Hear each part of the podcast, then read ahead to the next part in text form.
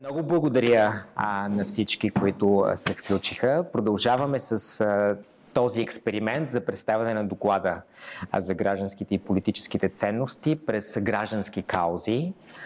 А, изследването ни беше фокусирано върху а, задълбочена интерпретация на това какви са ни ценностите, а, като целта ни беше да видим какви са тези сфери, тези теми, тези полета, в които можем да си говорим, какви са тези полета, където а, си говорим, но се караме, когато си говорим, има ли такива зони, в които въобще не може да започнем диалог от всички тези противоречиви теми, с които а, е изпълнено публичното пространство напоследък.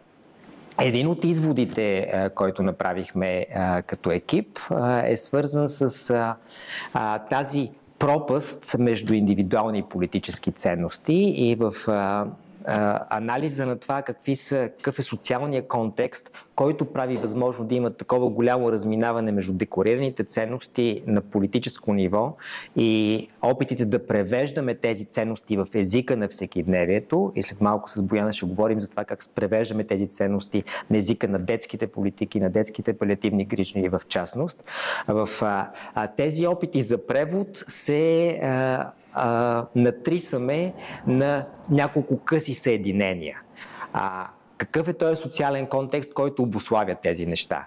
А, бяхме включили в изследователската част специален блок, фокусиран върху характерите. И очаквахме, че тези хора, които се включиха в изследването, а, ще декларират поне а, тези модерни характерологични особености, които са свързани с някаква последователност, искали с някаква предвидимост, някакъв ценностен интегритет, интегритет и така нататък. Но а, изследването, резултатите а, ни изненадаха, а, защото този въпрос а, буквално беше отхвърлян от самите респонденти. Един ми каза, виж какво, знам, че ти е във въпросника, обаче нека да я зарежем тая глупост и да караме по съдържание. А, имаше хора, които казват, аз съм 60 на 40, нали, екстроверт и интроверт, обаче понякога съм обратното. Повечето казват, аз съм циклофреник, а, нали, ту съм едното, ту съм другото, а, но доминиращите отговори на въпросите за характера не бяха последователност, воля, следване на някакви принципи, устояване на някакви ценности. Доминиращите отговори бяха по посока, абе на мен ценностите са ми като костюма в гардероба. Нали? И аз вадя си го в зависимост от нуждата. Няколко души казаха, ами аз съм а, актьор и в този смисъл ценностите зависят от ролята, не зависи от това, което аз правя.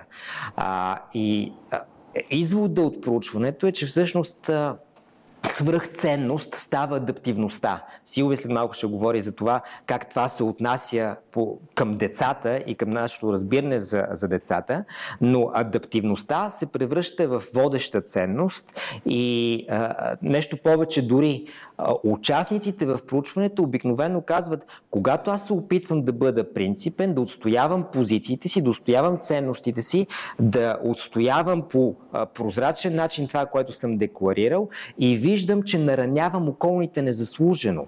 Нали, социалната реалност непрекъснато те санкционира, когато ти се опитваш да бъдеш ценностно последователен в всекидневните си действия. И колкото повече са насочени от абстрактни теми към конкретни всекидневни примери тези въпроси, толкова повече а, изобилстват от а, това как става невъзможно и как и на фокус групите, и на дълбочените интервюта, многообразие от примери, когато се опитваш да бъдеш цялостно последователен, как наредяваш околните по незаслужен начин. Е, това провокира интереса ни към тази социална реалност, която прави възможно този тип, този тип ценности и затова доклада ни се казва, демокрацията у нас е само в бирата. А, интерпретацията на актуалната политическа ситуация а, не е свързана с а, ценностите или с характерологичните особености, реквизитите на модерното общество.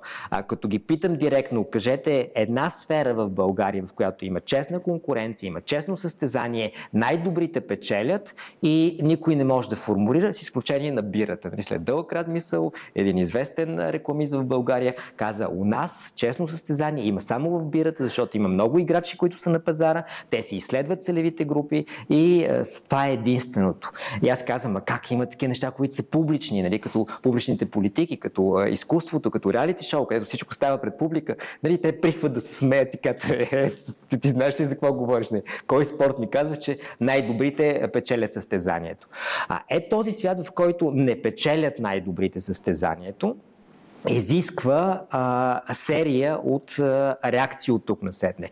Значи, като а, влизаме в дълбочините интервюта и като започваме да разпитваме в детайли как действаш, когато а, принципите ти не могат да бъдат преведени на езика на всекидневието. Как действаш, когато ти си социализиран и вярваш, че трябва да има демокрация, трябва да има честна конкуренция, трябва да има а, прозрачност, трябва да има, как си говорихте, мониторинг, оценка, за да може да правим а, публични политики. И те казват, нали, на всекидневно ниво те санкционират функционират. Е, и примерите са страшно много от сферата на политиката. Ще ги видите в доклада през економическа активност, през всекидневно взаимодействие. Нали, ти непрекъсто си буксиран от това, че казваш, нали, не могат да представят тия данни, защото нали, не показват така науката. Те казват, нещо клиента ги иска, това са данните, каквото клиента иска. Не мога да напиша този доклад, защото не са ни това изводите. Не може, нали, това е доклада, който е и ти трябва да се съобразяваш с тези неща.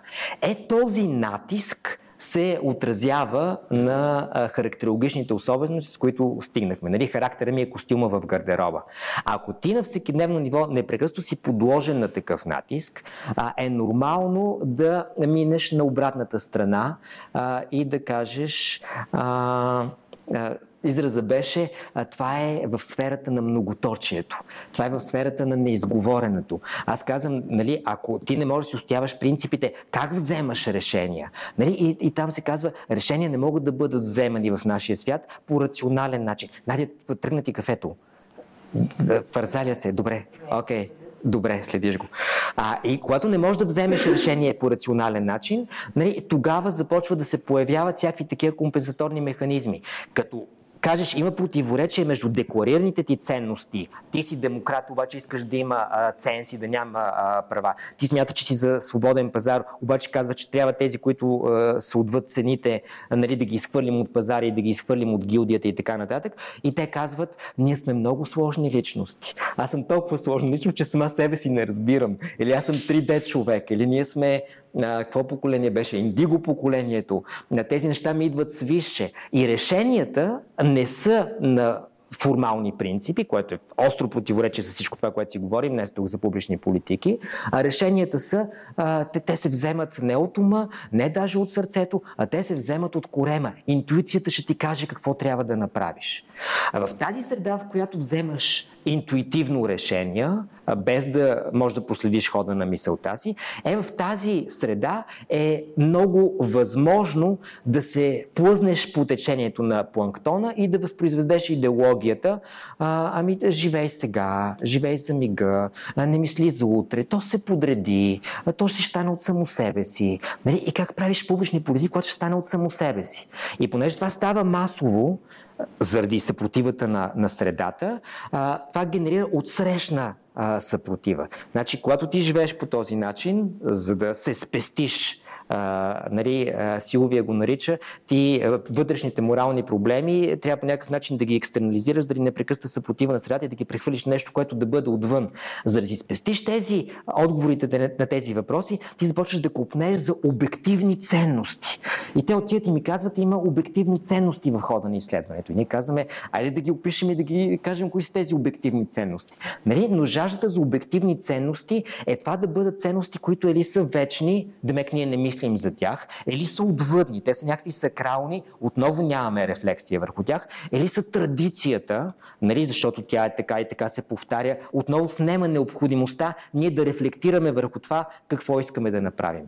Е това води до една инерция на съзнанието и на поведението, която е дефект на средата. Но ние го преживяваме като характерологичен дефект. Ние тези дефицити в обществената модернизация, които не правят възможно работата по правила, ги превиждаме като дефекти на хората, които всъщност се спасяват от тази среда, която е хаотична, при която да няма правила е форма на социална регулация, защото непрекъснато си в гели, непрекъснато трябва да а, се оправдаваш за това, което си направил и си подложен на социален контрол.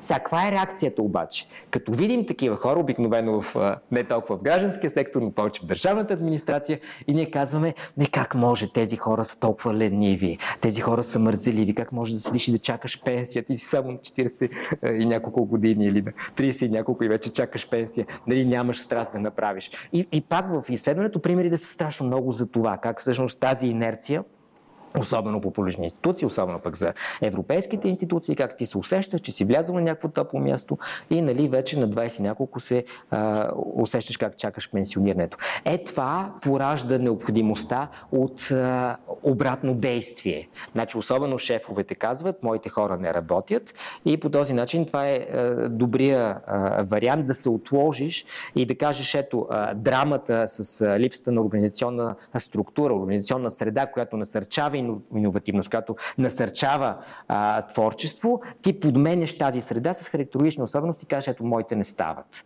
Нали, те са мързеливи, те са лениви и така нататък.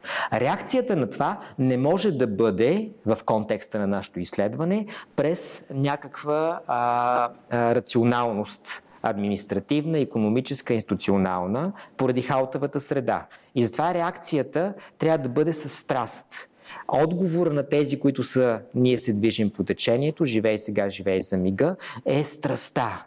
И тогава това е цял блок от хора, които а, казват как може да не работиш за кауза. Не ти трябва да работиш с цялото си сърце. А, ти трябва да се отдадеш на това, което правиш. И аз, нали, като тъпи следовател, казвам, прощавайте, някакъв е критерия за каузата. Нали, а, как стъпка по стъпка ще преследваме тази кауза. И там въпросът е, о, ти сатана, млъкни с тези гадни въпроси. Нали, не е въпроса за това какво, а, нали, не е какво искаш да направиш, каква е последователността и каква е логиката на това, което и, и някаква систематичност. Това е някакъв математически опоръчен разум. Това, което трябва да направиш е да го направиш с цялото си сърце. Ако го правиш с цялото си сърце, то ще бъде успешно. И аз казвам, добре, дай пример за това с цялото сърце, докъде стигна, нали, до никъде не стигна. Вървим от пусто празно, обаче го правим с цялото си сърце. Но има и примери за нещо, което е успешно. Са, драмата е, че този начин на действие с цялото а, сърце ни прави нали, масови, а, пристрастрени а, да, прокрастинатори, нали, тези, които непрекъснато отлагаме до последния момент, защото искаме не можем да мислим през съдържанията, мислим през формата и това мислене през формата ни насърчава да търсим ентусиазма. Нали? И трябва да търсим вдъхновението. И крайният срок е нещо, което ни вдъхновява, разбира се, както много хора тук знаят. Но не е само крайният срок, но нали, това, което ни, трябва да ни запали, за да свършим нещо. Са, драмата тук е, че а, вдъхновението е спринтова дисциплина. А, а преследването на каузи, правенето на публична политика е маратонско бягане. И целият ни проблем е, че ако средата на характерологично ниво непрекъснато ни насърчава да работим спринтово, а това е маратонско бягане, нали 100 метра ги избягваш, 200 метра, ма нали 20 км на спринт, нали няма такъв състезател. Е това води, горенето в каузата води до прегарянето. Нали? И прегарянето се превръща в норма у нас, защото а, средата не ни позволява да се движим с нормални ходове. Разказвам всичко това само като контекст, да представя доктор Бояна Петкова, с която ще говорим днес за а, детските палиативни грижи и по-специално за това какви ценности, каква философия а, стои зад детските палиативни грижи и дали тази среда, която ние констатираме като изследване, а, е нещо, което е а, съвместимо с ценностите на детските палиативни грижи, в частност, просто точно защото са толкова противоречива сфера, защото включват толкова много морални дебати, толкова много въпроси, които а, изискват, а, изискват отговори и какви биха могли да бъдат а, позитивните стратегии. Преди да дам думата на Бояна обаче а, силовете от екипа, която да въведе, защото тя е специалиста по характери, по ценности и по това а, приплъзване между индивидуалните ценности и опитите ни да ги конвертираме в политически ценности, в политически решения. Ако искаш контекст, ако искаш за дебата, както решиш. Имаш думата. Аз няма да няма много време, за да, за Остане да време за дискусия. Да, да, и след това е дискусията, но само ми се иска да направя мост с миналата дискусия, защото проблема, който засегнахме. Първо, когато говорим за разширена онтология на ценностите и за изследване на, на ценностите, социални и индивидуални в, България, тъй като не започнахме с готова методология, решихме да си разработваме методология адхок според отговорите на респондентите и тенденциите, които се очертават. А, първия възел в миналата дискусия беше този за, за разрива на усещането, в усещането за прогрес и за напредък. Говорихме си за културните политики а, за това, че респондентите ни от дълбочините интервюта се, се чувстват като в някакъв застой в циклично време, защото всичко, което те с цената на вдъхновението, бърнаута и така нататък, всичко, което Венелин изброи, не намират резултатите, които, които те търсят, което означава, че ние като живеещи в този свят същества, всеки от нас имаме ценностни предпоставки да, и заварени, и такива, които в хода на развитието си а, интернализираме е, като, и припознаваме като свои, отстояваме, развиваме по-нататък, често по много специфичен индивидуален начин. А, защо обаче се случва тази идея за цикличност на времето или идеята за времето като махало, за отлагането на прогреса и напредъка. Това се случва, когато нашите индивидуални ценности на практика се оказват несъизмерими. Това го разбираме през нашата работа, резултатите от нашата работа, обратната връзка от нашата работа. А, несъизмерими с това, което се случва в институционален план. А, и от тук вече искам да продължа а, линията за, за характерите и за, за ценностната себеоценка, за да, за да го преведа на, на езика на ценностното изследване. А, за това, че ето, аз като индивидуалност пред себе си, пред огледалото заявявам, че имам такива и такива ценности. Аз обаче, който съм в обществото и се сблъсквам с едни или други проблеми, за да успея и, и за да имам някакво лично усещане, все пак за някакъв напредък, колкото и по-малък да е от това, което аз си представям, че бих могъл да постигна в своя живот, а, всъщност се налага да приема социалната роля и някакви външни за мен ценности, които не са съвсем моите. Тук се започва това ниво вече и и, и тази стълбица на, на компромисите и на изтласкването на съдържанията на нашия ценностен компас. А, и от тук стигаме до идеята за характерите, които респондентите ни казват, аз съм такъв и такъв, но на практика те в живота си се държат по съвсем друг начин. А, това ценностно противоречие беше много интересно за нас, защото те дори имат имат публичния облик за пред хората на хора с много радикална позиция, да кажем. Над половината от респондентите ни с, с много радикална, дали политическа, дали социална, дали някакъв друг вид позиция пред обществото, но в същото време това са много чувствителни, раними души, които се оказва, че всичко това го правят като защитен механизъм, за да продължават да отстояват себе си като автентичното си аз и като това, което те припознават като свои автентични каузи. А, и от тук този разрив, разрив на себеоценката на характера с това какъв е личният ни, ценностен компас.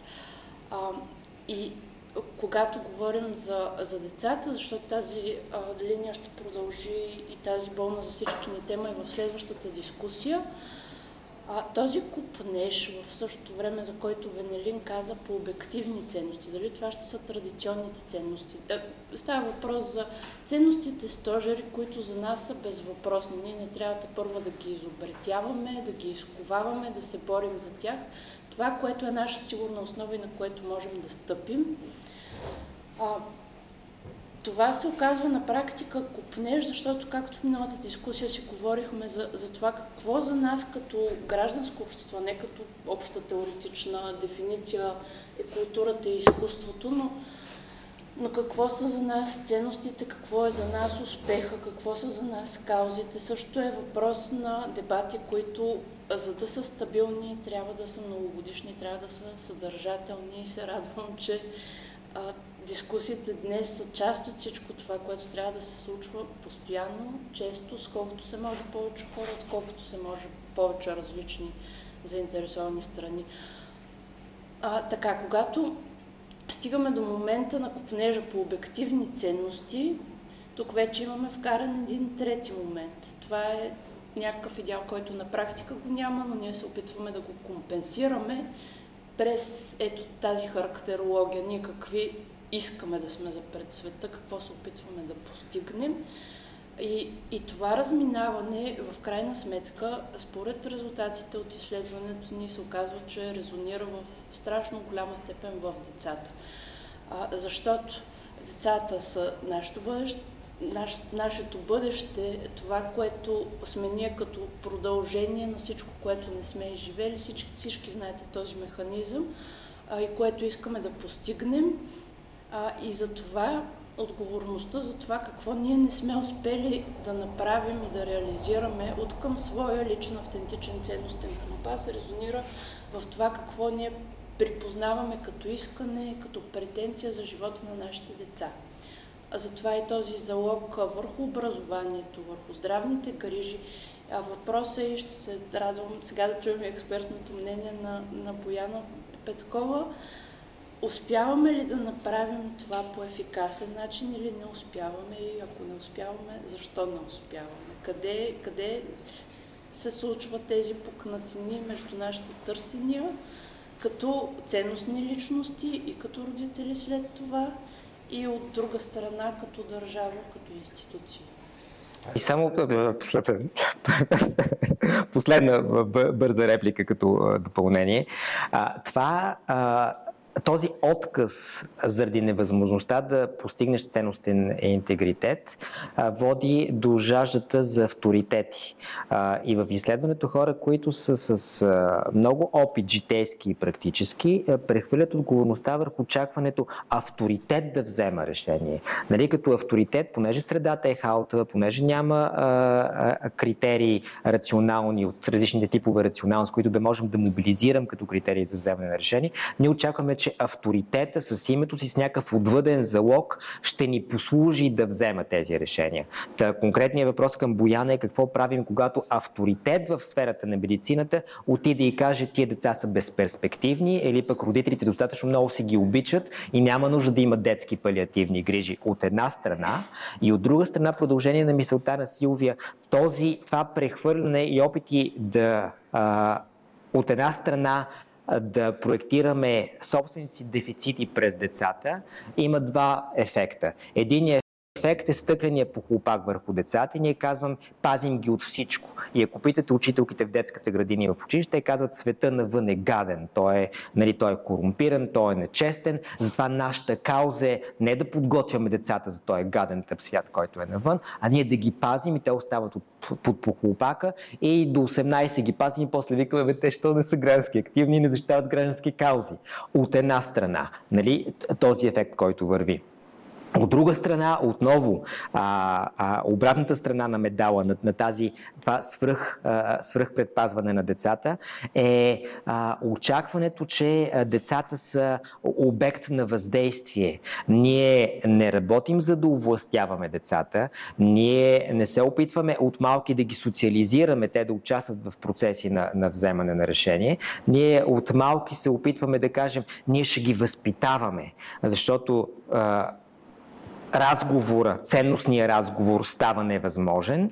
И тогава ние смятаме, че понеже не може да убедим другите, които са различни и са отвъд нашия балон, ние трябва а, да ги подготвим децата от малки. И като обект на въздействие ние казваме, айде, еви сега военно образование, еви патриотично, теви гражданско, був, був, був отгоре върху главите, без да си даваме сметка, че всъщност целият социален контекст противоречи на тези насилствени опити да вменяваш в децата някакви теми в този смисъл, вече даваме думата на Бояна, защото нашите 20 минути изтекоха. Заповядай.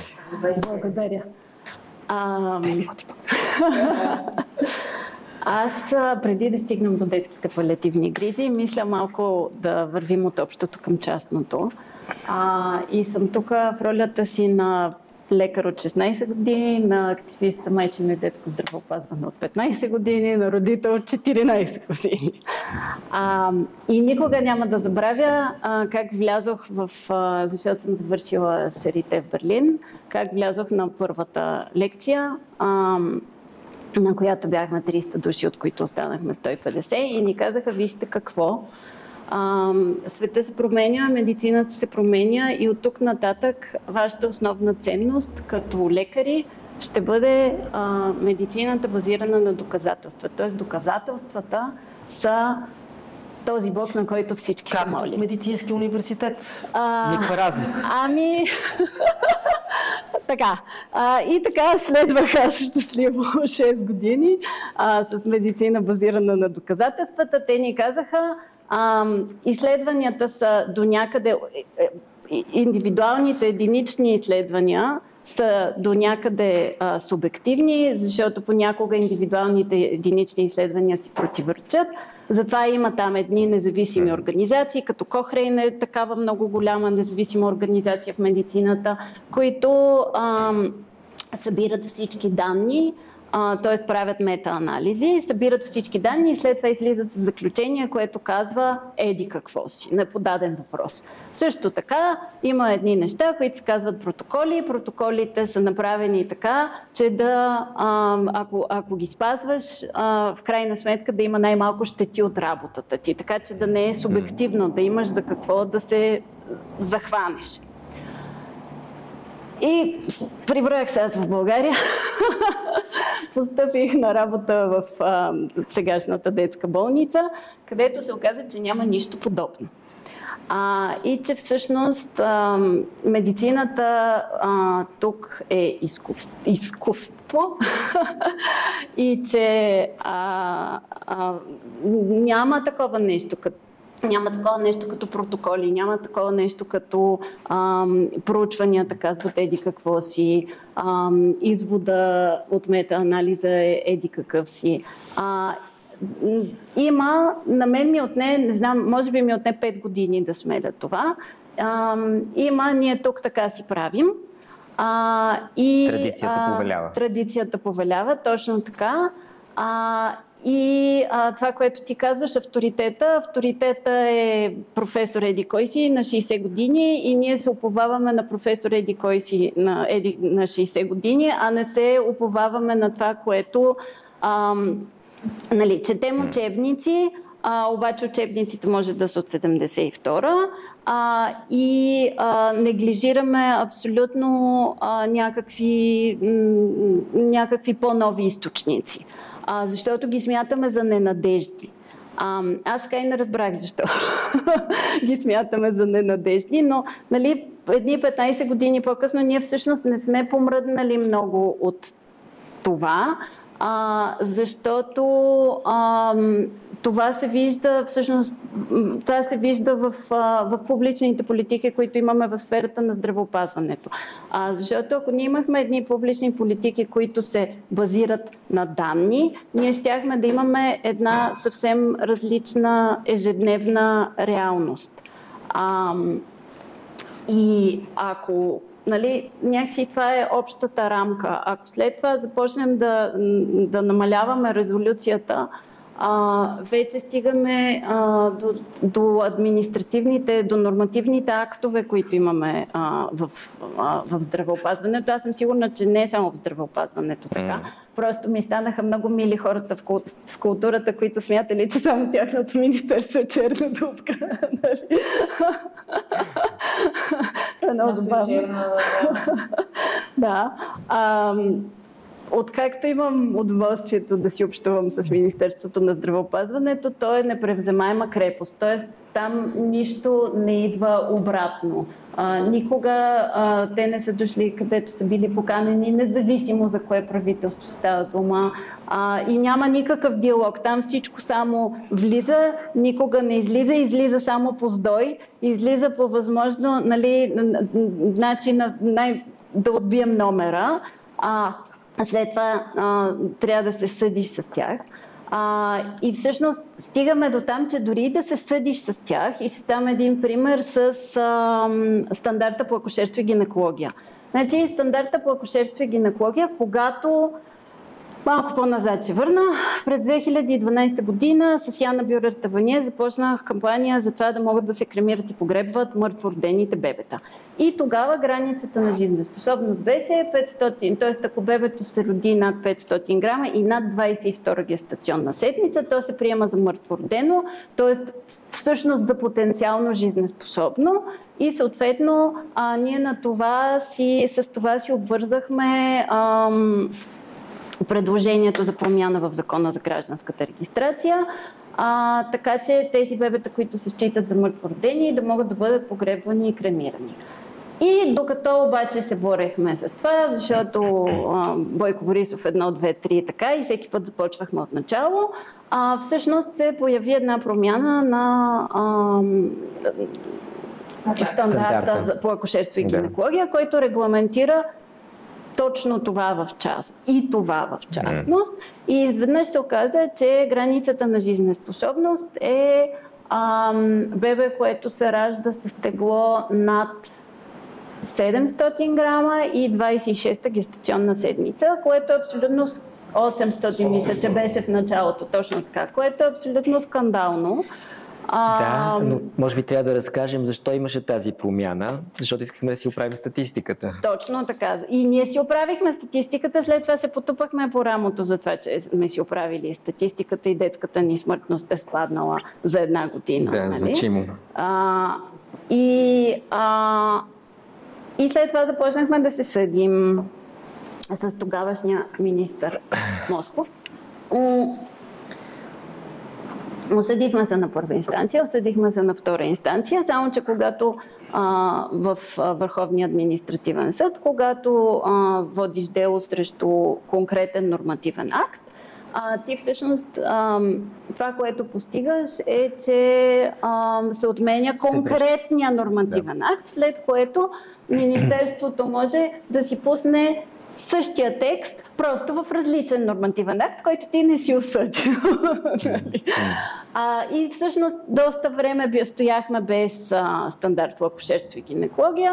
А, в някакъв момент се появи а, едно предложение, което след това много дълго време не се не се появи на, а, в платформата за обществено обсъждане. А, накрая а, се оказа, че на, на практика е прият порията почти същата граница на жизнеспособност, а, която в момента е 25-та седмица плюс 6 дни и 700 грама. Тоест разликата е минимална. А, и защо това, значи от една страна това засяга естествено тези родители, за които ние сме се преборили да могат да си погребат и кремират мъртвородените бебета, само че с онази граница на жизнеспособност, т.е. пропадат едни hmm. бебета, които тогава щяха да, да са мъртвородени, да. а сега са абортен плод и съответно не могат да бъдат кремирани и погребани. Биологичен отпадък. Биологичен, продължават да са биологичен отпадък от една страна, а от друга страна има и тази ам, специфика, че ако едно бебе се роди под тази граница, но то е живо, т.е. той има сърдечна mm. дейност mm. Нали, по, критериите mm. за, по, по критериите за това какво е да си жив, а, то не получава, то всъщност не бива регистрирано като такова, като родено изобщо през първите три дни от да. живота си. Трябва да навърши 72 часа, за да бъде регистрирано, да получи ЕГН и въобще да получи акт за раждане. И какво става? Става, че имаме едни бебета и то точно така всъщност се манипулира статистиката, че имаме едни бебета, които се раждат живи, но тъй като са нали, истина екстремно недоносени, не могат mm. да бъдат спасени. И в един момент, когато те починат в рамките на тези 72 часа, тъй като те нямат документи, за, нямат акт за раждане, mm. те не фигурират никъде, те не получават и акт за смърт, т.е. Не, те, не, те изобщо те не са съществували. Нали? Да. А, и ам, тук вече стигаме до това как ние сме обявили детето и детството и живота като едни такива много абстрактни ценности сами по себе си и всички се обединяваме около това и казваме да, разбира се, децата и детството и живота трябва да бъдат пазени, съхранявани и така нататък. А, и след това имаме обаче нормативно това. и имаме българската коледа от, от другата страна. А, и как, как всъщност тези неща изобщо не си съответстват. А, и вече, стигайки а, до палиативните грижи, където също а, и специално палиативните грижи за деца, а, където а, декларираната ценност е как а, ние трябва да защитаваме децата от страдание. А, всъщност и, има една гигантска дупка, защото доколкото има някакви палиативни грижи в, при възрастните, които са основно грижи в края на живота и са много зле регламентирани, а, но все пак и нещо фигурира, а, за децата няма абсолютно нищо. Тоест, пътеката, клиничната пътека за палиативни грижи а, касае само пациенти над 18 годишна възраст и само пациенти с онкологични заболявания. Само за последните 6 месеца. Само за последните 6 Само за 20 дни в рамките на последните да. 6 месеца от живота им. Нали? Което е скандално само по себе си, но... Парите са за носни кърпички. За да може, да. Ако, ако, ако имаш добри лекари и продължиш да живееш, не може. Да. Но все пак има някакъв зачатък на мисъл в тази посока. А, за децата а, не фигурира абсолютно нищо. Тоест, когато ние започнем да говорим за това, всъщност започваме да говорим за едни липси. А, за липсата на медицинска специалност по палиативна медицина или палиативни грижи, а, за липсата на грижа за терминално болни деца, а, за липсата на разбиране за нуждата от палиативна грижа за терминално болни деца, защото тук ще, ам, тук ще направя една препратка към Румъния. Румъния, която има палиативни грижи от 1991 година, а, които в началото са стартирали с помощта на, а, на финансиране от Великобритания, а, но след това много бързо са набрали сила и, и, и в момента Румъния в Атласа за палиативни грижи, Световния атлас за палиативни грижи, в Румъния е в категория 4Б, което е най-високата категория на интегрираност на услугите за палиативни грижи и хосписните услуги в здравната система. А, и ам, Опа, загубих си мисълта, защо започна. А, да, и всъщност, когато това се е случило, а, румънците са направили опит да предложат на тогавашния ръководител на клиниката по детска онкохематология да ни съдействат за изграждането на а, детски хоспис и въобще някаква система за палиативни грижи в, за деца в България. И са били посрещнати с репликата българските родители си обичат децата, те няма да ги оставят да умират някъде. Тоест, разбирането ни за нуждата от това да облегчаваме страданието, въпреки че го има нали, като някаква уж заявена ценност, то няма никакво отражение в реалността, защото ние сме точно там, където сме били и през 91 а, и... Не далеч от 81 71 61 и, а, и там продължават да извират, там продължават да извират а, липси. Тоест, ние нямаме законодателна рамка, ние нямаме административна рамка, а, ня, нямаме нищо в сферата на палиативните грижи за деца. А, добре, точно на време, за да може да отворим за дискусия и да мислим за това как преодоляваме а, тези дефицити като, като общество. Разбира се, първо имате ли някакви конкретни въпроси а, към Бояна? А, или се подразбира като хора, които се занимаваме с тази сфера, за да може след това да мислим вече стратегически какво би било продуктивно от тук насетне? Аз имам един въпрос а, към Бояна. Смяташ ли, че съпротивата към развитие на този сектор в детското здравеопазване е същото обяснение може да намерим, като съпротивата срещу създаването на детската болница? Ще е малко по-интересно, какво свърза с детската грижа. Ами... Аз само да ти кажа, както говореше, просто ми нахуха едни спомени в главата от една срещна директор на университета които вероятностно преди 10 години защитават, че всъщност Деме се гледат създание за палиативни То, между другото, пише да, да на Демек СГД-тата. В... Това е голямо, голямо разстоянието между балоните, които Mm. които още не са...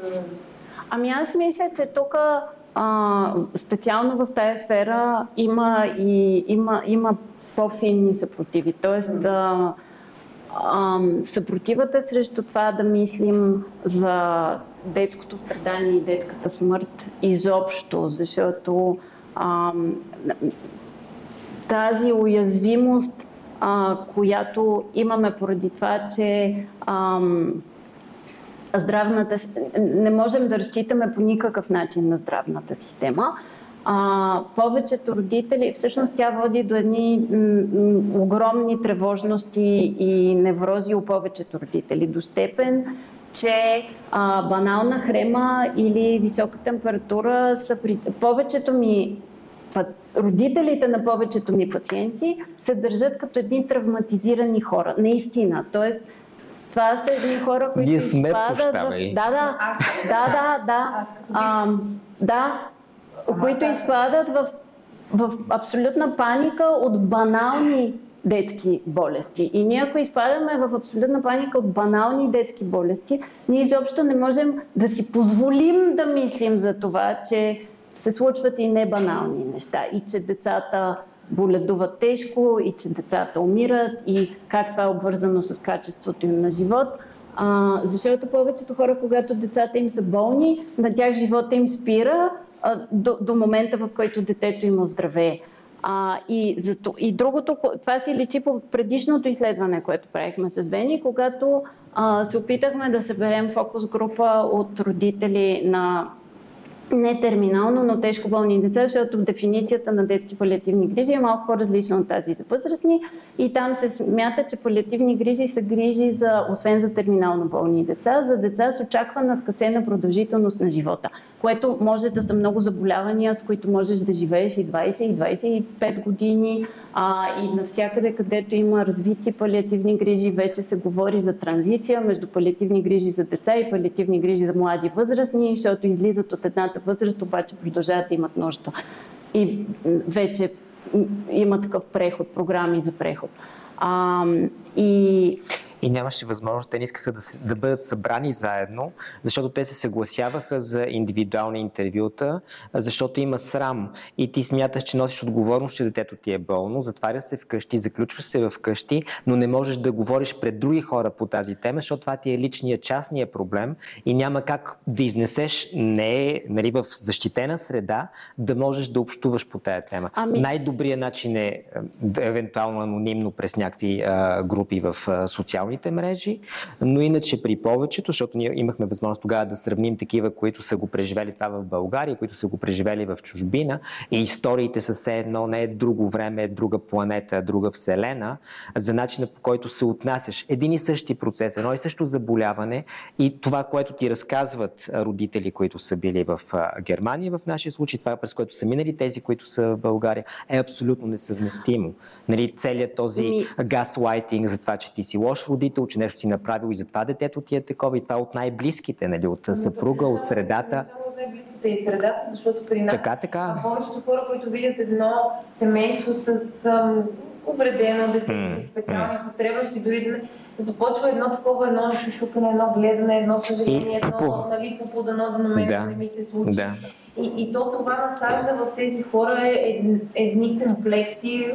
Може ли да си довърша? След като ти припомнихме къде ти е мисълта. А, та всъщност това, което из, излезе от... А, ние не успяхме да съберем фокус групи за това проучване. Това, което излезе от дълбочените интервюта, беше, че това са едни хора, които се чувстват абсолютно сами. Тоест, те първо дори са изненадани а, какви са тези хора, които се интересуват от тях изобщо а, и от нуждите им. А, и, и, и, и се чувстват, включително а, разказваха как те вече не си водят децата на лекар, защото а, лекарите не знаят какво да правят с техните деца. Те си познават по-добре децата от всеки лекар, а, тъй като няма никаква система, няма никакъв екип, няма никаква мултидисциплинарна работа. А, и всъщност те казват ми, ние се оправяме сами, доколкото се оправим и си водим детето на лекар, само ако преценим, че състоянието му в момента наистина е живото застрашаващо. А, и, и, и това ми беше на мен най, най-болезнената точка, може би, от предишното проучване, че а, те съществуват в една абсолютна изолация. Да. И разбира се, ужаса от и, това, че... че... ги поставили в тази Да, когато те осъзнават, че нали, ти искаш детето ти да умре, защото вие, че детето ти страда и от това страда цялото ти семейство и ти хем искаш, то е твоето дете, хем се чувстваш виновен, хем искаш да прекратиш по някакъв начин това страдание и то е страшна амбивалентност и, и няма никаква психологическа, социална подкрепа а пък като общество смятаме, че това е отвъд обхвата на публичните политики и това е частен въпрос, личен въпрос, който семействата да си се оправят. Не е нещо, което ние се месим. Нали, нас не се случило, кръстим пръсти, плюем и цъкаме с език. А... Ние все пак някак си успяваме да се обединим около идеята за детска болница, включително... Нали... Защото е позитивно. Да, защото е позитивно. Да. Имаме... Успяхме да нарисуваме картинка на красива сграда, но... Извинявайте, че ще се метна тук в разговор, но понеже сега е... Това е за шадра. Да. Значи, понеже разговорът тръгна от ценностите, аз имам огромен проблем с това да твърдим, че децата са ценни в нашето общество. Каквато и да било ценност. Никаква ценност не са. Нито когато говорим за здравеопазване, нито когато говорим за каквато и да било друга форма на грижа за деца. И това е много лесно доказуемо, като минеш през всички политики за деца. И става така много кристално ясно, че всъщност децата не са абсолютно никаква ценност, нямат абсолютно никакво лоби при формирането на никакви публични политики. И тъй като децата не гласуват, децата не могат да излязат на протест, децата не могат да направят шествия с снимки нали, или пък с факти, нали, според зависи от ситуацията, защото едно е така. И поради тази причина те са абсолютно ничи интерес. Нали? И ние като общество имаме нижъв интерес към техните нужди и потребности.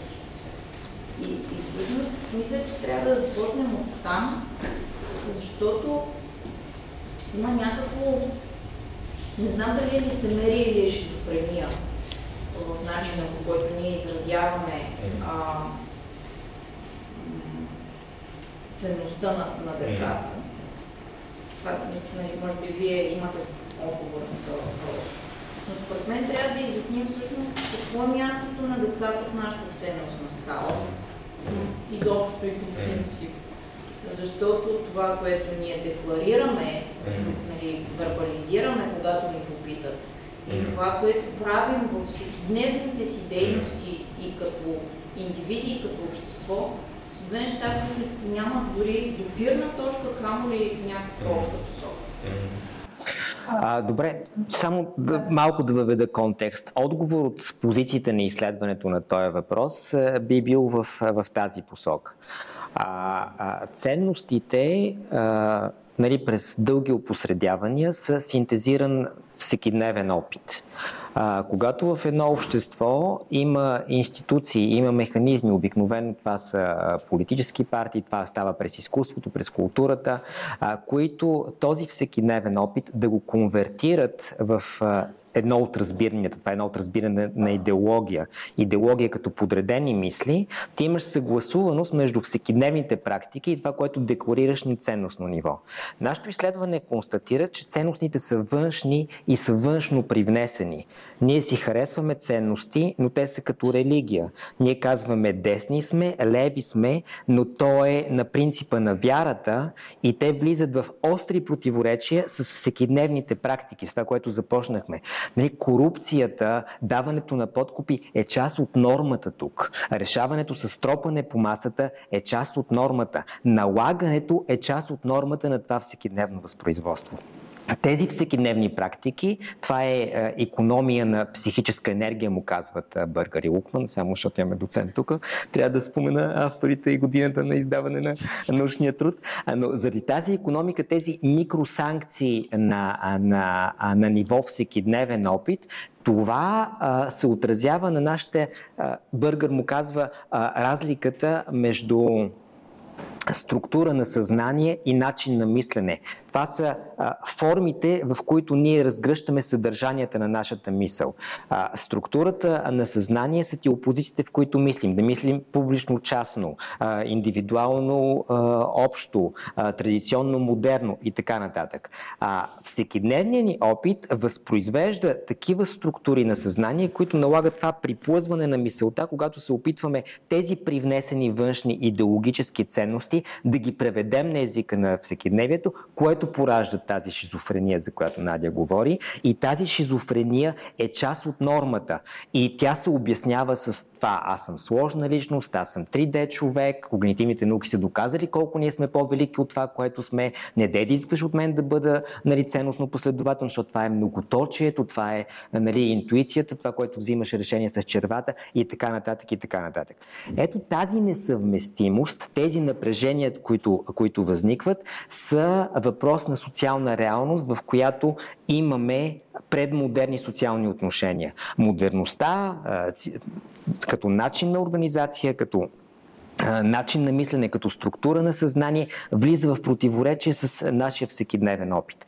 И отговора на тези въпроси, това, което ти задаваш като от позицията на нашето изследване, е, че това на ниво правене на политика не означава, че политическите субекти се стабилизират, конвертирайки някакви граждански интереси в противопоставяне за правилата на възпроизводство на социалния живот. А означава, че политическите субекти се стабилизират отгоре надолу. На тебе политическата ти игра е да имаш достъп до преразпределение на, на ресурси. Ти се стабилизираш отгоре надолу. Ти първо трябва да вземеш властта, за да можеш те първо да започнеш да правиш политическа партия да изграждаш местни структури.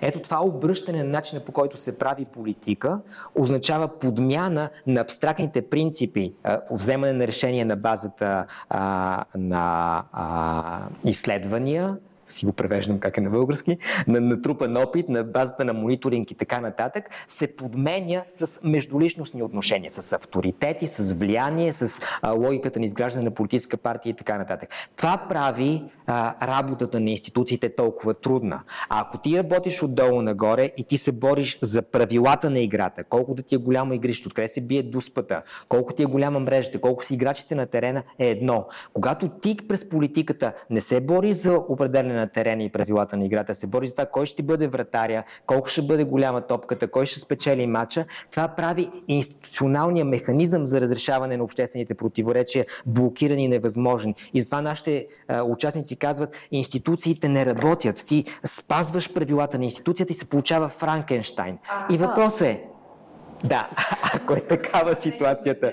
Да, да. Как излизаме от тази ситуация? Ами, аз а, и смятам, че има един отговор малко по-далеч от това, което е на ниво общество mm. и на осъзнатост на обществото. Защото mm. ако нали, mm. говорим, че децата не са приоритет на политиците и, на, и няма изобщо целенасоченост и последователност с изграждане на... Те са деклариран, но то, само там. Да, но то, те не са приоритети на нашето общество. Mm.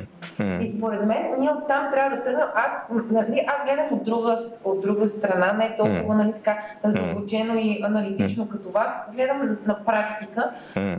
А, това, което се случва последните години с промяната на средата в детските болнични, mm. това, което ние да. правим да. организация. Всъщност преди три години, когато започнахме, това изобщо го нямаше като тема. тема да. като тема. И това, което наблюдаваме е, че да, имахме дори в този кръг спорове, дали ние не вършим работата на държавата, дали не, mm. по този начин не прикриваме точно тези дефицити, липса, дефицити да. и липса на действие от тяхна да. страна. Но какво се получава? Три години по-късно а, обществото има друго ниво на осъзнатост за това какво както каза Надя, изградихме една картинка в тяхната глава. Mm. Как трябва да изглежда едно детско отделение. Mm. И на все по-малки градове в страната има болници, които се обаждат и казват, ние искаме mm. нашата, нашето отделение да го направите така. Обаче ние какво правим? Казваме, добре, ние можем да го направим, но след като вие имате първата стъпка. Mm. И първата стъпка е вие да поискате да се преборите и да включите държавата в тази част. И ето, окей, може би това нали, не е най-правилният подход отгоре надолу, нататък, но отдолу нагоре също е много добре, защото те отиват и казват, добре, ние имаме план, искаме да кандидатстваме в. Министерството за това да ни бъде оправен покрива, да ни бъдат М. стъкловани стени. И след това ние да продължим тази работа с средата. Тоест, нали, а, тук може би до момента, до който не се заговори в обществото под някаква форма какво са М. палиативните грижи, каква е реалната нужда от тях и какво, М. колко всъщност те широко обхватни са, извън това да се остави детето някъде да умре, както смята. Да, да. И другото, което е много цинично и много грозно е всъщност това, което вие казвате за тези дет, ДМСГ дета. М. Те са един, поне това, което аз наблюдавам и чувам последните няколко месеца, понеже съм по-вътре в темата, те са отново един инструмент на държавата за просто едно а, прекарване на средства, което няма абсолютно никакъв ефект. Когато, ами, а, сега... И пак- сега. Да- да това не е го генерализираме, е много защото има разлика от ДМСГД до ДМСГД, имаме друг опит но- и така, но да. Да. Но, но не е това най-подходящия начин, категорично. Да. Започна нещо и те прекъсна. Да, аз се сетих за една ситуация, която имахме с Мария Шеркова, която е адвокат по медицинско право. А, едно дело за едно починало дете а, с хронично заболяване, което обаче е било контролирано. Детето се е прибрало на вакансия в България а, и се е разболяло от банален стомашно-чревен вирус и е починал много бързо.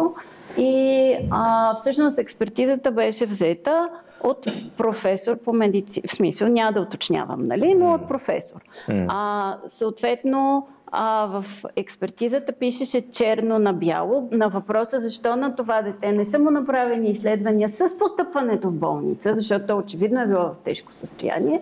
В експертизата пишеше черно на бяло, че лабораторията е една невярна любовница. И ние не можем да, дори и да са били направени тези изследвания, ние не можем а, и това от кого да поиска съда експертиза, ако не, нали, това, което ти казваш, от авторитет. И ако авторитета ти казва това, ти след това къде отиваш? Нещо към картинките и към протоколите искам да кажа. А, ние, така като почнахме нашата кариера преди 20 години в този център, се основавахме на това, че като предлагаме застъпнически решения, трябва да правим решения основани на знания, изследване, оценка на въздействието и така. Само, че мога да кажа, че от перспективата на тези години не знам това дали работи. Ще дам пример с днешната ни среща по повод на това място. А, ние критикуваме непрекъснато плана за възстановяване и развитие и проекта за социално предприемачество. Даваме примери от света и не ни разбира. Трябваше да направим това пространство, да дойде заместник министърка, да дойде и да каже, сега разбрах. Да, аз имам проблем с тези картинки, защото те разбират само през картинки.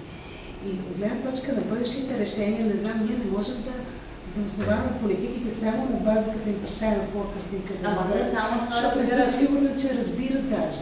Аз, аз Защото за това- продължавам да твърдя, че успеха на, на кампанията за детска болница се дължеше на факта, че ние можехме да плеснем картинка. Грозната картинка на строежа и хубавите картинки на хубавите детски болници по Това трябва да го решавам. Защото за мен това е голямо притеснение. Няма да стигнем, защото тук ще стигне и до протоколите.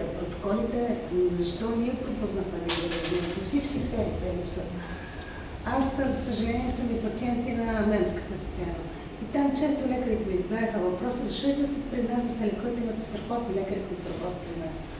Нали, аз не знам, нали, аз, моята версия беше, вижте, те може да са добри, обаче проблемът е, че няма протокол, няма стандарт.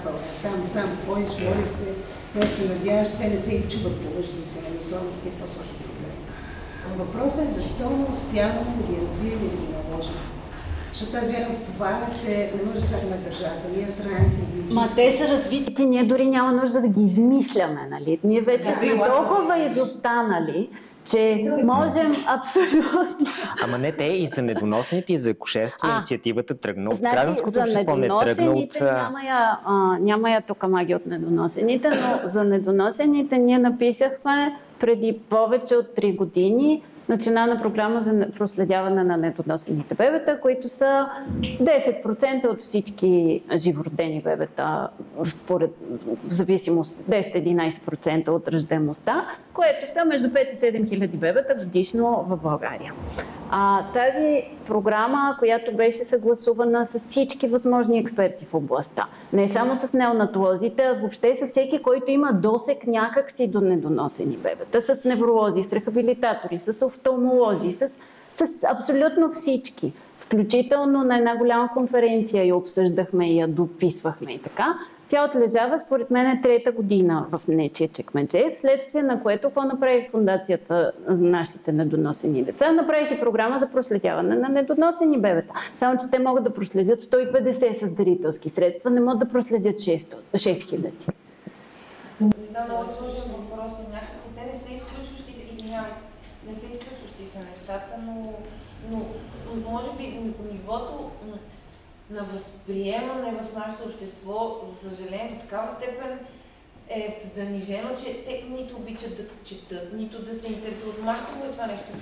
Нито да, да, да гледат цифри, нито анализи, нито това е някакво тъгло, както казахте. И в някакъв момент, да им грабнеш вниманието, трябва да им покажеш картинката и след това вече да измислиш хилядата начина, по които да ги накараш да се задълбочат. Въпросът е има ли след това? Има ли след това? Казвам се Пламен Тушанов, адвокат съм по медицинско право. Председател съм на Българска асоциация за закрила на пациентите. Тя е създадена, аз съм един от учредите, при 20 години. Това, за което тук се дискутира, е само малка част от върха на айсберга. Наречено детско здравеопазване, по което аз от две години говоря с президента да се направи такъв фонд да се накара държавната администрация да почне си върши някаква работа, защото реално не се. Това, за което вие казвате, за промяната на стандарта живо роден 800, вие знаете ли защо стана 800? За един случай в Горна Мата. В Горна Оряховица, защото се оказа, че детето не е 600 грама, а е 750. И така да хвърлиме 1000 деца в кофата, грубо казвам. Така. така че нещата са много дълбоки. Къде е основно проблема? Защото сега пак идват ни избори, пак ни обещания. В предишните избори какво се случи в здравеопазване? Приеха се едни 15-14 тези, какво ще направят здравеопазване. Нито една от тези тези не можеше да сработи. Това е леко безмислено. Идва министър и той си прави каквото си получил някаква поръчка. Каквито програми някой на какъвто ще е форум да им представи, няма чуваемост. Защо? Защото като адвокат ви казвам, а, значи ние в момента имаме отменени, продължаващи отменени 20 стандарта, включително по анестезия и реанимация. Нямаш никаква отговорност нещо да се случи. Това, за което се говори тук с протоколите на поведение, не аз съм говорил с а, и сегашния министр, има разбиране да се въведат такива протоколи, не ония гайдлайни, дето не са задължителни за никой в България, защото това нормативно дори, което е в стандарта не се изпълнява, така че темата е много сложна и много обемна и тя трябва да бъде решавана в контекста изобщо. А, как се случват решения, как да се задължи Министерски съвет, въобще цялата администрация да тръгне в някаква посока. Това, за което се говори тук, за детската болница, нали, какво ще стане, кога ще стане. И концепцията постоянно нещо се не изяснява и в край на краищата тя трябва да се разглежда от общия контекст.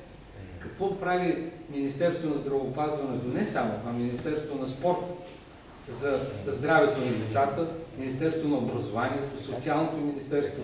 И така, за да стигнем, има ли изобщо профилактика на заболяването? И това, за което говори Боряна, или изобщо въобще как се лекуват тези деца, когато възникне, и изобщо как ние за последните две години стана България шампион по резистентност. 70% от ние сме шампиони в Европа, поради джипитата, които добър ден, два антибиотика и почвате се лекуване. И изобщо сега има отдръпване. Просто темата е много обемна и трябва да бъде поставена в контекста как да се случат някакви управленски решения, които не може да бъдат отказани, защото какво се случва, каква е отговорността на Министерски съвет и на министра за здравеопазване? Ами никак. Има един доклад за здравеопазване, който се приема там от парламента формално и нищо. Те дори не го четат си. Така, и това, което аз искам а, изобщо за да говорим какво се случва, трябва да има много ясни параметри, които да бъдат. Сега, каква е ръждаността, изобщо палиативни грижи с хоспис, та да, тя казва, да, има някаква пътека за палиативни грижи, но това е на фона на това, което реално трябва да се случи в палиативните грижи, което се случва в Западна Европа, нищо общо. Както по механизъм на възникване, така и по прилагане на тази услуга за тези хора. Така че темата е много сложна. Ние си даваме сметка, че е сложна, но целта ни е не да отказваме активистите, а да ги насърчаваме и да мислим за някакви перспективни полета, в което все пак защото, а, нали, колкото и да си а, говорим, има някакво движение. Нали, ние казваме, трудно става. Нали, е, тази програма, те се ограничават само. Трябва да се принуди държавната администрация, било КАСА, било Министерство и други, да финансират подобни дейности, както и сега се раждат деца с увреждане. И сега тези недоносени, до голяма част от инвитро са недоносени, с Слънчева говори вчера по тая тема. И други неща, които не се случват. Ама ние можем да ги принудим. Ние сме си говорили как нали, в някакъв момент, но просто както в Румъния тези хора направиха. Те построиха болница. Обществото построи болницата, но обществото там всеки дарява от данъците си за тази детска болница и в, и в един момент държавата няма къде да ходи. Няма къде да ходи. Тоест децентрализацията ли е пътя, само че тогава, а, нали, защото аз много често съм си мислила специално за Министерство на здравеопазването, то е с пет нива на защита повече от другите министерства. Mm-hmm. Някакси близко е до ДАНС. Общо взето. Е, да, сте много се дай още. Да, ами, са. Те наистина трудно се отварят към граждански организации, към диалог, към Не, не, Бояна беше мека. Нали? Те са осъдени по сдои, министърът казва да и те не дават данните. Не, и как... Нали? Те си казват, е, разрешавам да. и, и, и, данните ги няма. Да. Въпросът обаче, да, сте правят така. Възможност за децентрализация, за взимане на решения там, където са всъщност истинската медицина, болниците, да. лекарите, защото аз не знам всъщност Министерството на здравеопазването колко mm. всъщност правят политика базирана на знанието на лекарите и на не. практиките. Нали? Въпросът е обаче тогава да настане малко като в реформата в образованието. Ако нагласите не са подготвени mm. да ведат друга култура, други принципи, mm. други инструменти, дали тази децентрализация ще ни даде по-добри решения и как ще гарантираме, че тя ще е по-близко до нуждите на хората и решенията с основания това, което искаме. Значи, според мен ще ни даде по-добри решения на много малко места, където наистина ще има по-добри решения, но ще са много малко места и ще са по-лоши решения на повечето места. И според мен това е риск, който не знам дали аз това ще кажа в смисъл акушерската грижа, нали, примерно. Има болници, да. които имат собствени болнични протоколи, които са изключително добре синхронизирани с а, научните консенсуси и международните, но това са първо, че това са отделни лечебни заведения, второ, че в масовия случай са частни, което допълнително ограничава достъпа до тях.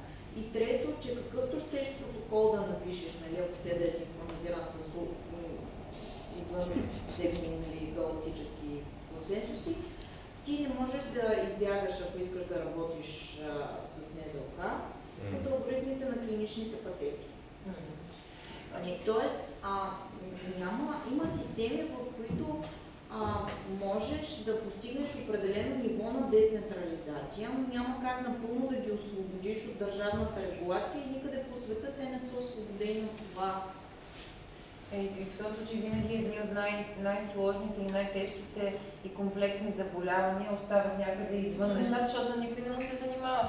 Ние, само това искам да ви разкажа и, при нас дойде една жена, чието дете на 14 години е починало вследствие от сарком.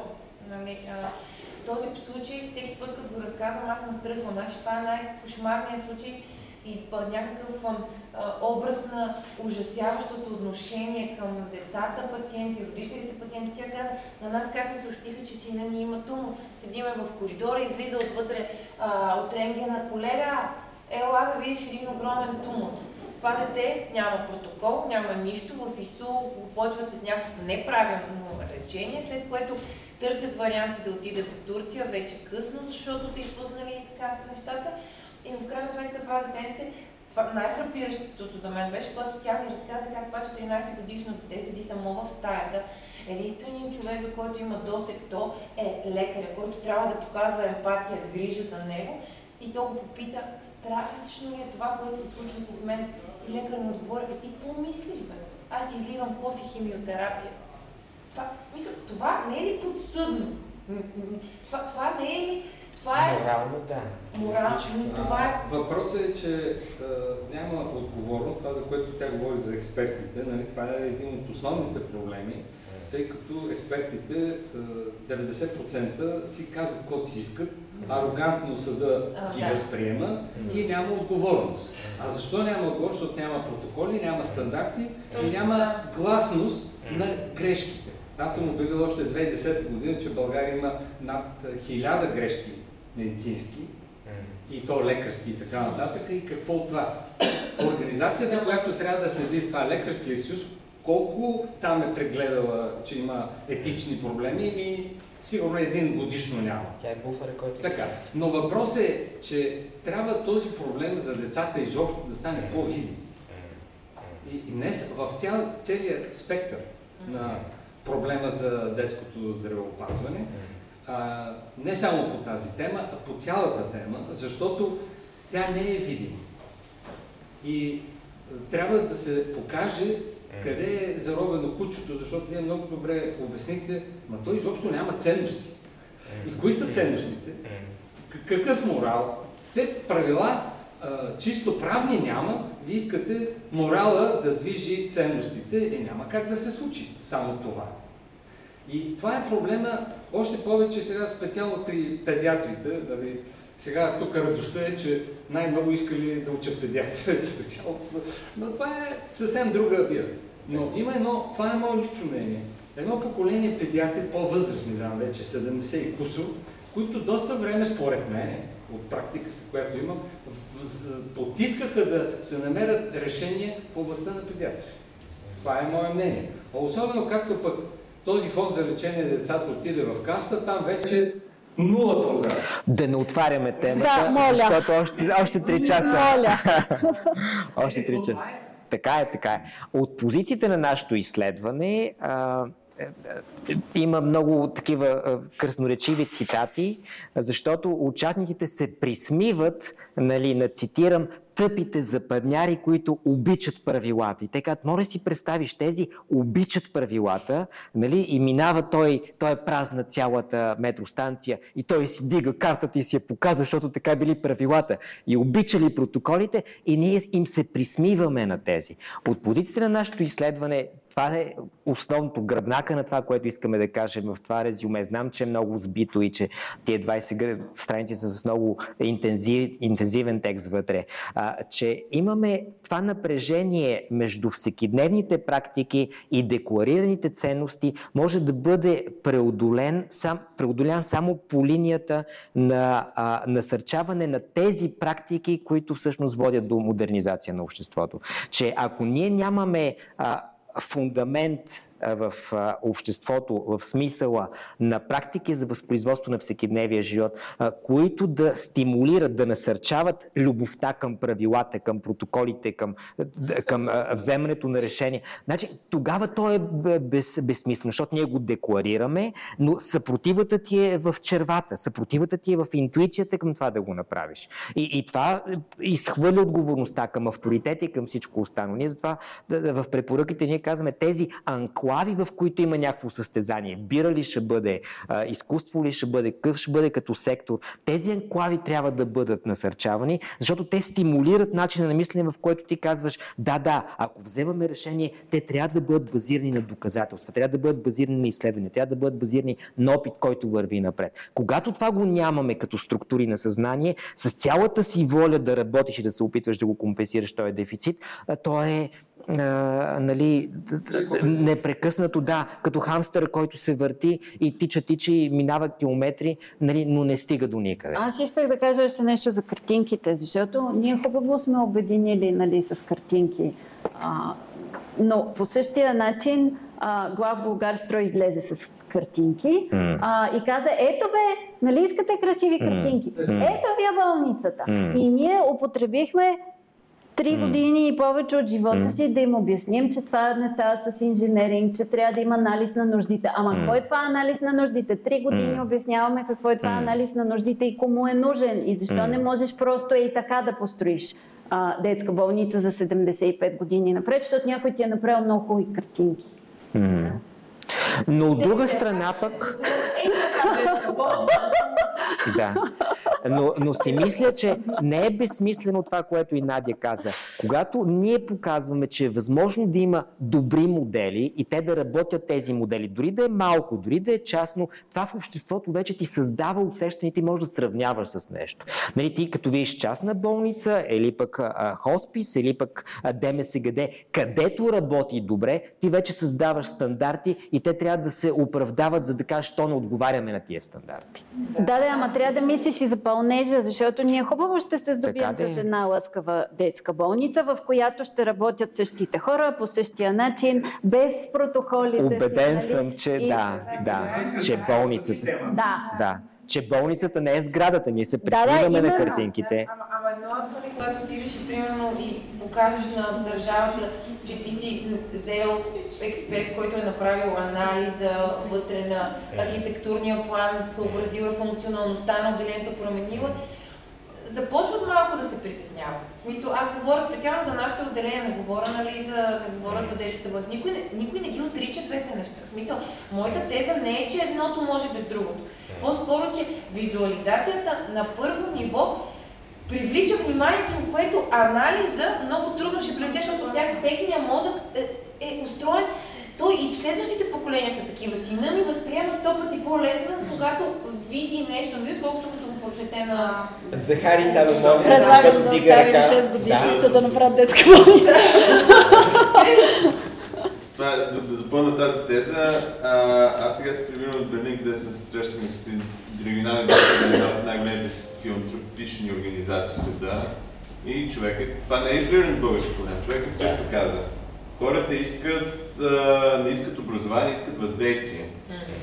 Тоест ние трябва чрез въздействието, което е тази визуализация, да отворим вратите към а, вече същ, същинския разговор. Това, което тя каза, последно се включвам, за някаква съдебно-медицинска експертиза и така нататък. А те большинството съдебно-медицински експертизи не почиват на никакъв източник. Просто някакво вещо лице на пенсионна възраст казва, за мен е това проблема. И звучи последния начин.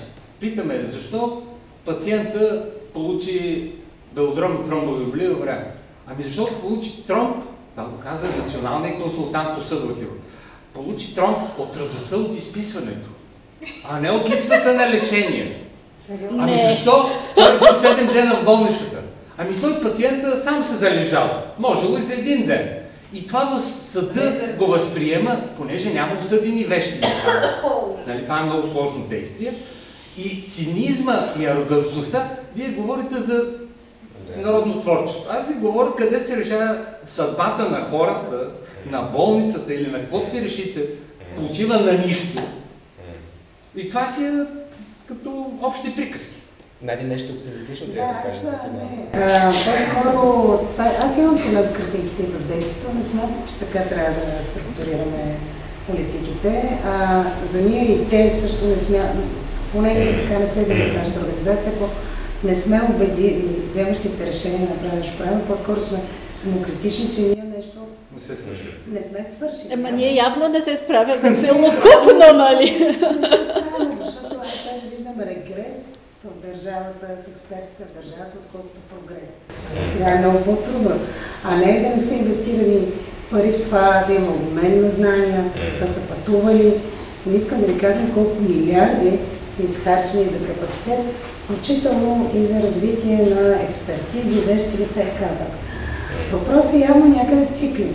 Според мен трябва да си дадем по-ясно сметка и да си направим по-ясен алгоритъм, че отвъд картинките ние трябва да имаме по-системен подход тази картинка да стане политика, с ясни индикатори какво приема като резултат. Ама няма никаква приемственост, разбираш и според да, мен проблема е в това, че и част от проблема е в това, че няма никаква приемственост. Нали? Някой влиза в министерския кабинет и е добър ден, аз сега дойдох. Да, точно така.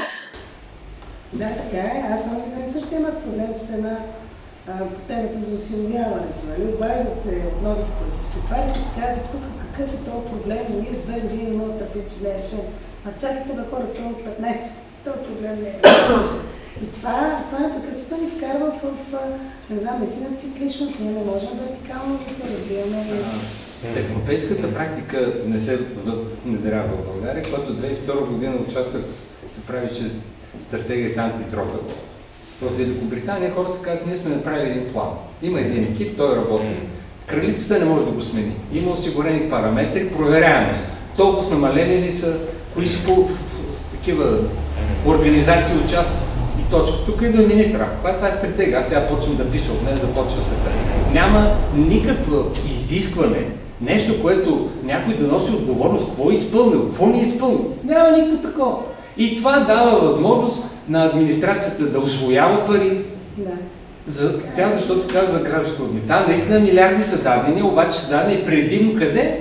държавната администрация, която нищо не прави. Тя няма интерес да... Да, няма нищо. Да, да, никой не знае, че там едни хора са свършили една работа и тя седи по някакви чекмеджета и никой не знае какво има в тия чекмеджета. Ами, аз няма се очуда сега новия здравен министр, който ще бъде да всичко, което се е случило за болницата, да каже, каквото и да било то, да каже, няма да е това терен, няма да е това анализ, няма да е нищо. Да, да, точно, абсолютно. Там, е, там е грандиозният проблем, според мен, последните особено две години. То, ние нямаме управление на тази страна. Аз искам да се върна към това, с което нали, започна, че нали, всъщност ние, понеже не можем да, да си позволим да малко темпо и сме принудени да спринтираме непрекъснато. Около мен, понеже съм заобиколена от хора, които са в някаква степен или сфера активисти. Практически почти няма човек, който да не е в някаква форма на бърна, mm-hmm. по-тежък или по-лек. Няма такива. В смисъл всички сме в състояние на полуразпад и функционираме на пределите на възможностите си с променлива успеваемост. И за мен големия въпрос е а, всъщност как как да продължим да поддържаме това. Защото а, аз съм умерен оптимист и вярвам, че ако не умрем от ядрен взрив в близките една-две години, все пак нали, в някакъв момент ще имаме позитивно развитие.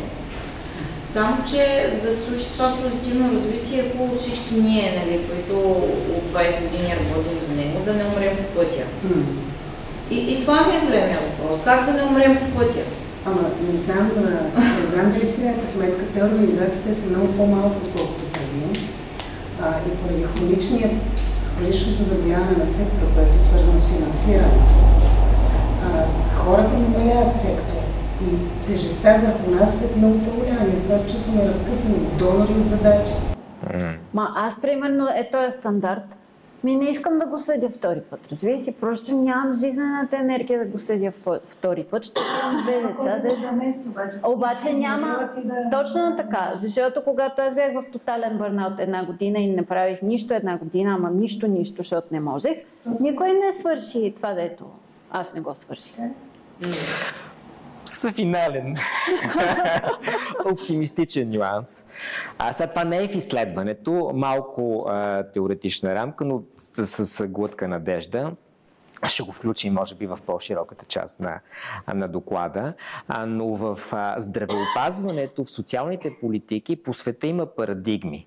И институционалният модел и за уредба на избирателна система, особено силно в сферата на здравеопазването и в сферата на образованието, има такива парадигми и тези общества, които имат тази ценност на консистентност, за които говорим, там институцията е инструмент за решаване на проблем.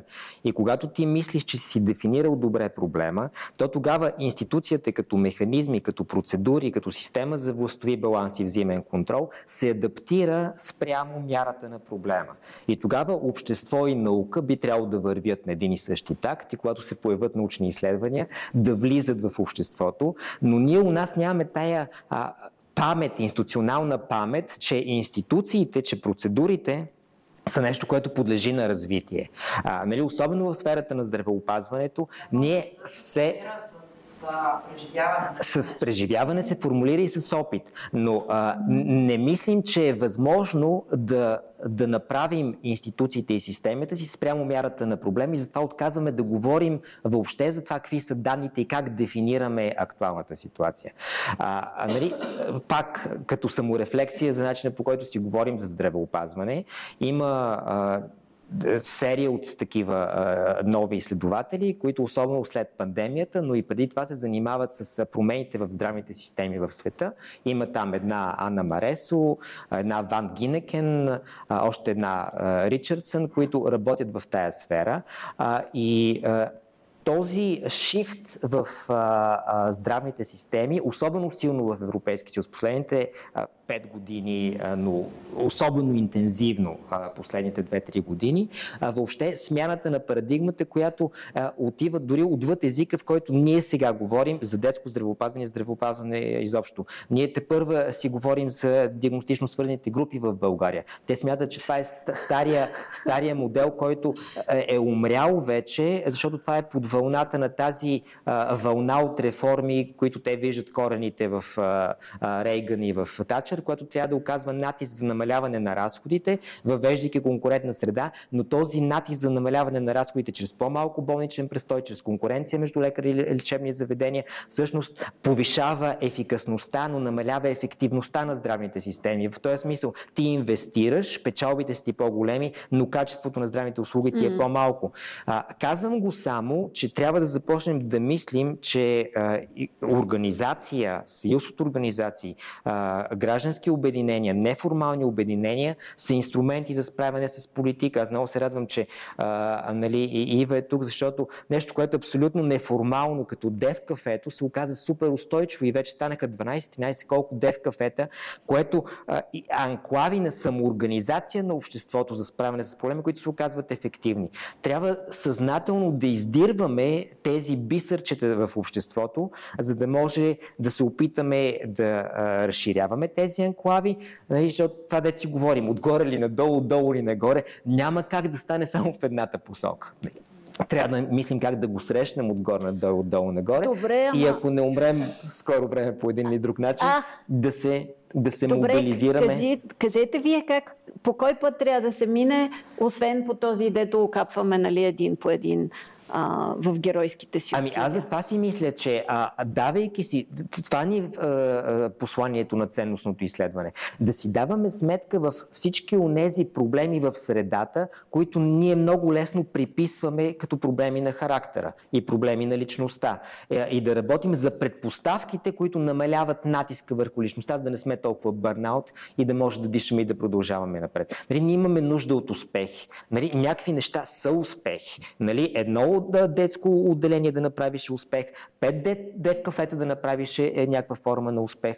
Нали, това са малките неща, които трябва за тях да си правим паметта нали, и да го пазим, за да може да стъпваме и да вървим нагоре. Защото и гражданския сектор и институциите ни нямат памет. Нали, паметта е човек. Ти ако искаш да питаш някъде и те казват ми, нали, доктор Павлова, която е на 97 години, тя помни нали, какво е било тук. Не, не става така. Трябва да имаме да, културата да, за институционална памет. Да, оленчета на държавата. Кога, кога излизаме от тази рамка? Кога ставаме 500-5000 в смисъл? Аз и друго бих искала да кажа. Паметта е общия залог, който следва да, да имаме, понеже докато слушах всички ви а, има много голяма връзка с резултатите от изследването ни, защо примерно родителите са травматизирани, когато децата се разболеят.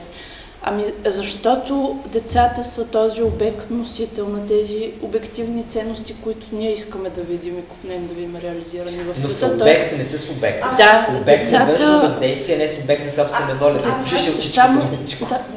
А, а, а, извинявай, ще прекъсвам. Да, да. Травматизирането при мен идва от факта, че ако при децата има много бързо, примерно в някои случаи може да се получи много бързо развитие на болестта с осложнение. И аз знам, че ако това се случи, аз няма къде да намеря помощ. Значи, да, да, вземе значи нашите деца не са по-ценни от германските деца, обаче техните родители не са травматизирани, когато детето им има золен сопол. Да, извинявам. В какъв контекст го казвам? А, защото резултатите от изследването сочат, че децата са този обект, носител на ценностите, които искаме да видим реализирани. Децата, и, и става въпрос за респонденти с по едно, две и повече висши образования, интелигентни хора, рефлексивни хора, а, се оказват наистина разширения на това, което ние искаме да, да видим сбъднато. Проблема за личността идва тук. И той е свързан с, с този проблем, защо децата въобще не разбират какво значи авторство и какво значи да цитираш, когато нещо не, не е твое. А проблема а, въобще за идеята за личността на детето и в здравната система, и в, в социалните политики, в образователните един и същ. Примерно аз с образователни политики повече се занимавам. А, когато влязохме в Европейския съюз, в планове, стратегии, закони влезе идеята за личността на детето, на копи-пест пример от а, скандинавските страни. А, и, и оттам, естествено, привнесени в европейските образователни политики. А, какво ме притеснява обаче, че тази думичка личността на детето, личностния подход изчезна. Сега става въпрос за компетентностния, компетентностния модел и подход в образованието, а, но е страшно, че ето от 2007 до сега са минали толкова години и каза се на български вече да личността на детето и после изчезна. И не говорим за личността, въобще и на гражданите, не говорим за личността, не говорим за качеството на живота, за благоденствието, неща, които би трябвало точно да са този общ залог, който ние като гражданско общество сякаш не си даваме достатъчно ясно сметка, че не го казваме добре на глас. Всъщност всички, всички по идея трябва да го имаме този залог. Нали, здравето всъщност е това ти да можеш да живееш с по-добро качество на живота. Това не е залог само на здравите политики, на социалните и на образователните. Нали? И това директно е в, сблъсък с а, а, идеята за детски палиативни грижи, защото ти имаш там за предпоставка, че детето е личност и в този смисъл а, активната социализация и играта е част от това, което се опитваш да осигуриш. Нали? Не по, само повече а, дни към живота, повече живот към дните. Нали? Тази липса на културно ниво, на идеята за субектност и за личност, води до това отпадане на терминология, води до там. Добре, а, а Надя, да, Аз искам да попитам Пламен, другата Надя. което говорихме за, за отсъствието на, то не само на, на детето като личност, по принцип за ценността на личността в Мгм. нашия публичен диалог. Мгм. А, това, което ми прави впечатление е, че всъщност през последните 10 години с а, ръста на, на, на пропагандното говорене, на антидемократичното говорене, като че ли по-скоро се върнахме назад. Мгм. Защото а, аз, аз работя публично говорене М. и начина по който се интерпретираха тези все още чужди за нас, но, но как да кажа, желани понятия а, в а, периода около влизането ни в Европейския съюз, между 2006 и 2008-2009, може би. А, и начинът по който тези понятия се интерпретират в момента, а, има огромна има огромна разлика. И тази разлика не се случи отдолу нагоре. Тя се случи отгоре надолу. Тя се случи а, чрез формализиране и легитимиране на, на а, наративи, които са точно обратното на това, към което уж се стремяхме. Да. Точно така. Да, само пламен при теб, ти си. Това, за което Колежката казва, че родителите идват фрустрирани, което е болно детето 5 дена, 7 дена и така нататък.